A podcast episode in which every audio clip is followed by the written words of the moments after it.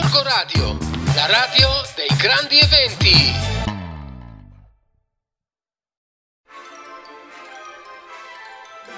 Ben ritrovati cari amici di Gorgo Radio, come state? Una nuova settimana inizio, l'amica Ivan Biblio vi parla nel nostro angolino dedicato ai libri in radio. La voce è un po' rotta dall'emozione oggi, è un po' esagitata per due cose importanti che sono successe nell'arco di un'ora. Prima cosa, finalmente, dopo sei anni, sono tornata a donare. Sì, a donare il sangue e come sempre vi ho detto che noi siamo fortunati da Gorgonzola, è una cosa che mi fa pensare che siamo veramente fortunati ad avere anche un centro di donazioni. Voi sapevate che esiste? È nella zona, la via Cascina per Raffredo, andando verso Melzo, dove c'è il traliccio eh, della zona industriale, per intenderci.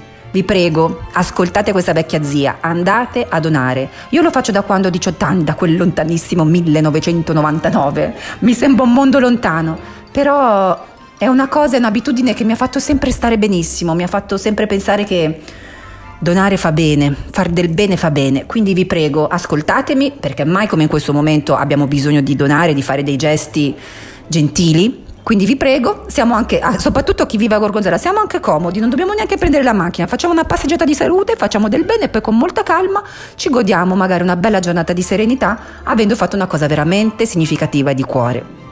La seconda cosa è che se sentite questa voce emozionata e agitata e non solo perché finalmente dopo sei anni sono riuscita a tornare a donare, ma perché tornando a casa con una serenità nell'anima mi è venuto un estremo panico perché guardando le mie piante sul terrazzo dicevo mamma mia chissà se reggeranno da questo vento che oggi è fortissimo. Poi mi è venuto un flash.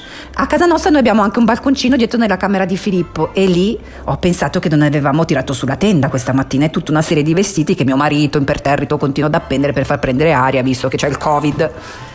E non avete idea di che panico. Nel giro di tre secondi ho cercato di tirare sulla tenda e ovviamente non si tirava su la tenda si è staccata perché il vento è veramente fortissimo, noi siamo poi anche a un piano alto, quindi ancora più forte.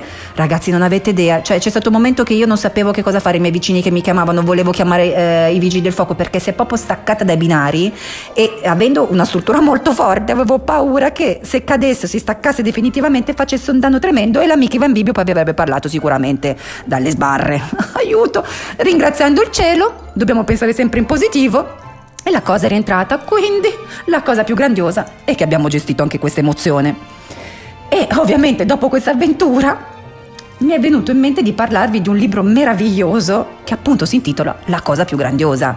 È un libro che ovviamente abbiamo trovato in un posto grandiosissimo, che è la nostra amatissima biblioteca di Gorgonzola. Il libro è scritto da Hashi Spires ed è edito dalla Ericsson, una casa editrice che, come sempre sapete, pubblica e seleziona dei, dei, dei, delle storie, dei romanzi, dei racconti eh, veramente ricchi di spessore, veramente profondi, sulla quale ci si può um, immedesimare anche da adulti, perché come sempre sapete che mi piace condividere con voi eh, delle storie, dei messaggi che possono essere utili anche per noi, per noi adulti, per, per quella crescita che noi continuativamente dobbiamo fare, anche perché, eh, come nel mio caso, siamo diventati genitori, sono diventata mamma da pochi anni, quasi da cinque anni, e quindi non c'è mai momento migliore che mettersi in gioco, eh, ripensare a se stessi, crescere a crescersi.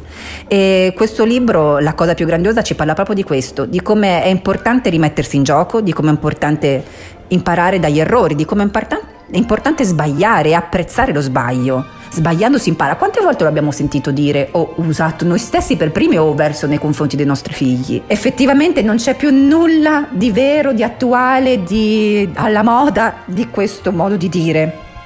E questo messaggio è il protagonista indiscusso assoluto di questo racconto. In più, in questo racconto la protagonista è una ragazza geniale, ingegnosa, molto creativa.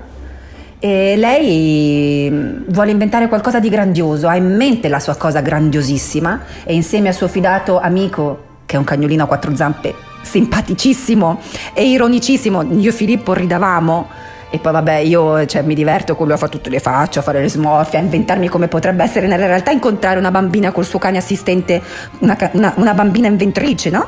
Come potrebbe essere, quindi noi ci divertiamo, ci facciamo delle fragorose risate nel letto, anche se sarebbe l'ora di dormire, ma non c'è cosa di più bella di pensare a quella cosa grandiosa che si ha in testa e cercare di, di renderla concreta. E, e insieme con l'ironia, con tanta leggerezza, con tante risate ci siamo appropinquati verso il racconto e mm, ci siamo resi conto che mm, spesso per raggiungere i propri intenti, per raggiungere i propri sogni, per eh, mettere e concretizzare, per mettere in pratica quello che sono i nostri obiettivi di vita, non è sempre così facile.